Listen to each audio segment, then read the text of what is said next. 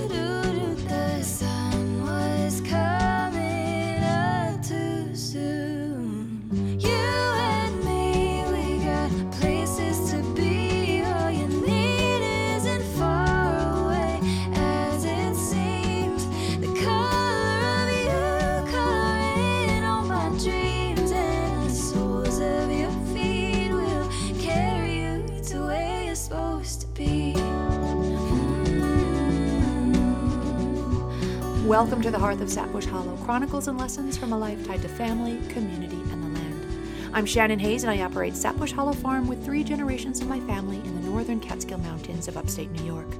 I'm the chef owner of Sapbush Cafe, a farm to table and neighbor to neighbor experience, open Saturdays 9 to 2 in our tiny hamlet of West Fulton.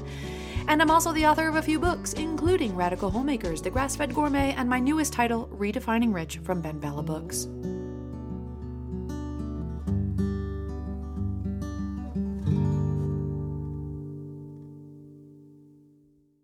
I didn't believe in fairies. Saoirse made me do it. It seemed an instinctive notion on her part. Five year olds can't not believe in fairies. And as she wandered around home, farm, and garden, chattering with endless questions about them, she managed to chip away at the walls I had constructed between reality and fantasy until finally, one morning, I escaped the burdens of parenting for an hour of silence in the woods. Along my amble, I was mulling over a request from her. She had asked me for a fairy tea party for her midsummer birthday, and I was considering who exactly would be the guests. I could deliver the cake, I could deliver tea, but how was I to deliver fairies? I stopped paying attention to where I was and lost myself in the land of motherly mulling, where I pondered how to make something authentic and special for my daughter without weaving lies or filling her with Disney detritus. Next thing I knew, I found myself standing in a copse on the edge of an abandoned graveyard, seriously pondering whether my child was right. Do fairies really exist? And I heard a small voice in my head. Ever since the Enlightenment, man has struggled to believe anything he could not measure. We can't prove fairies exist, nor can we prove they don't exist, and Saoirse had faith that they did. So I read up a little more and learned that tea made with elderflowers and lemon thyme could help to lift the veil between our world and the next when sipped on the full moon at midsummer, which happened to be her fifth birthday. So, for her fairy tea party, we stayed up late till darkness finally settled over our hilltop. We drank the tea. We feasted on cake, put an extra slice on a plate, then took it off into the woods with us, along with Bob's guitar. We set the cake out in a glade of woodland grass as an offering, then settled in to sing to the fairies. That's when the lights started to appear high up in the tops of the trees. Was it fairies? Well, whatever it was, it was magic.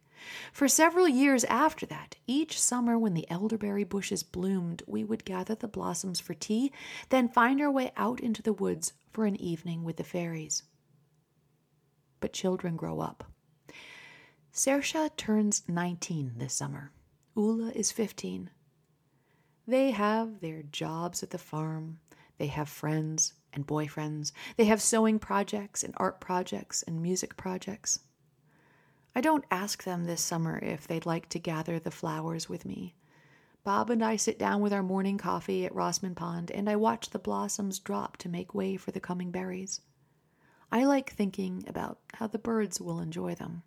I wondered when this day would come when they would be too busy for midsummer fairy parties, too jaded with the burdens of life to suspend their disbelief and seek magic in the treetops.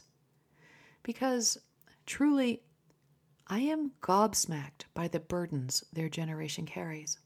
They've had so much taken away from them, and moving forward on the conventional trajectory of high school, college, job, and its prescriptive fulfillment is more and more each day an illusory aspiration.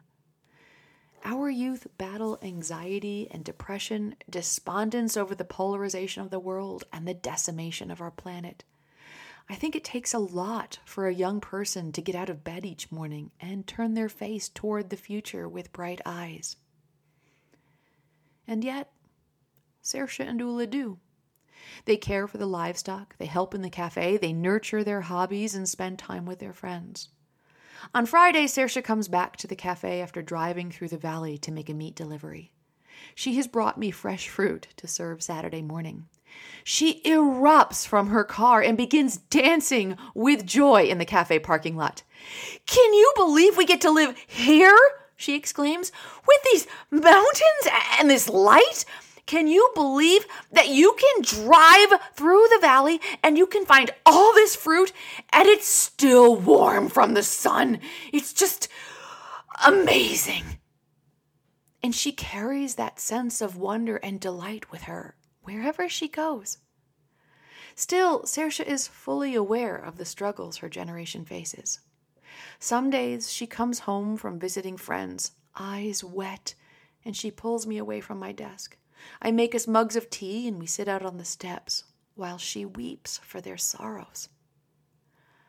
I just want to take every teenager and bring them back to the farm she confesses.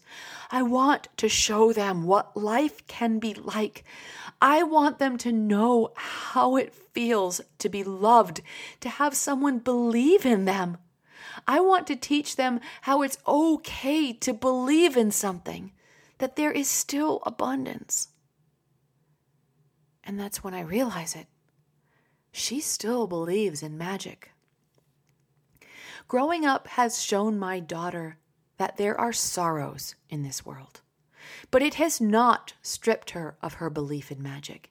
It has infused her with a passion to keep finding it in more than just the treetops. She finds it in a summer's day, in a basket of fruit, in the light on the mountains. And she wants to help everyone around her to see it. I know how she feels. Since the first evening when we saw the lights in the treetops, I wanted everyone to see it too. Some people will, some won't. And no amount of elderflower and lemon thyme tea is going to lift that veil for them. But that does not stop me from seeing it, even without the tea, even with shootings and floods and sickness and wildfires and war. Sometimes on a winter night, I'll be wakened by a twinkling light in a treetop outside the window. Or I'll see the fairies in late fall when I get up to write while it's still dark. Seeing magic like that does not fix the problems, but something about it fills my heart. And with a full heart, knowing that magic is out there, it gets easier to face the next day to try again to make a better world, and to keep finding joy in that sense of wonder.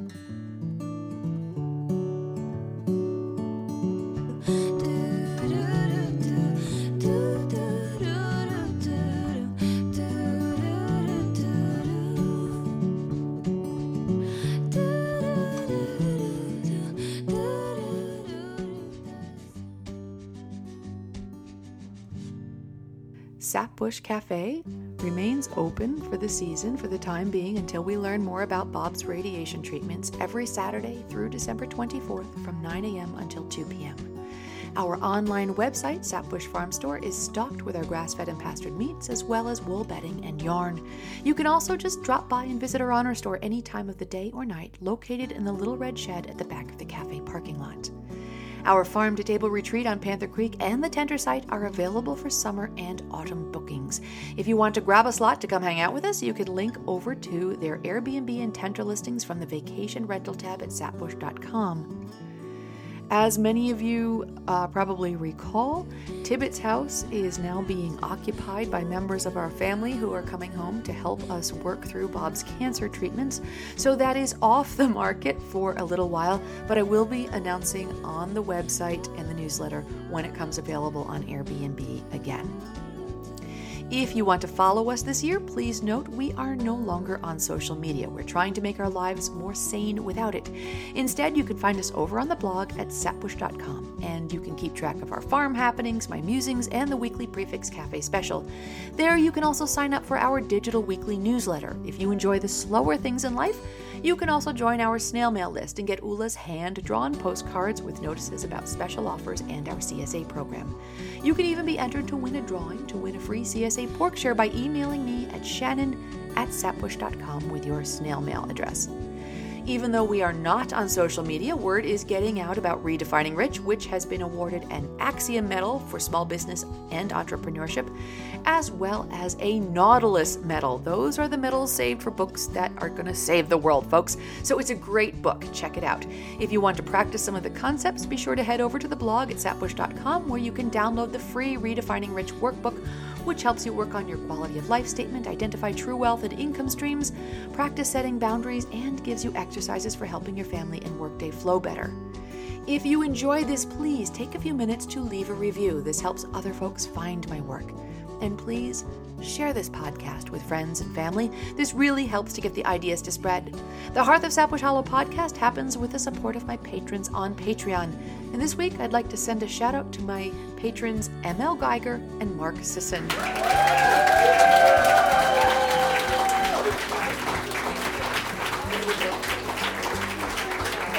Thank you, folks. I could not do it without you.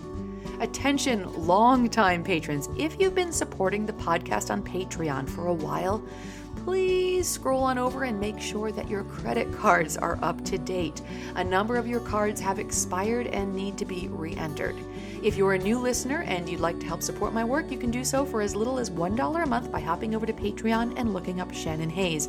Or if it's easier, you can also donate to support the podcast by sending a check to Shannon Hayes, care of Sap Bush Hollow Farm, 832 West Fulton Road, West Fulton, New York, 12194. Again, Shannon Hayes, care of Sap Bush Hollow Farm, 832 West Fulton Road, West Fulton, New York, 12194. And in case you were wondering, this podcast was produced and edited by the sexiest man alive, my husband Bob Hooper, and the great music we're listening to comes to us from Emory. Thanks for listening and have a great week.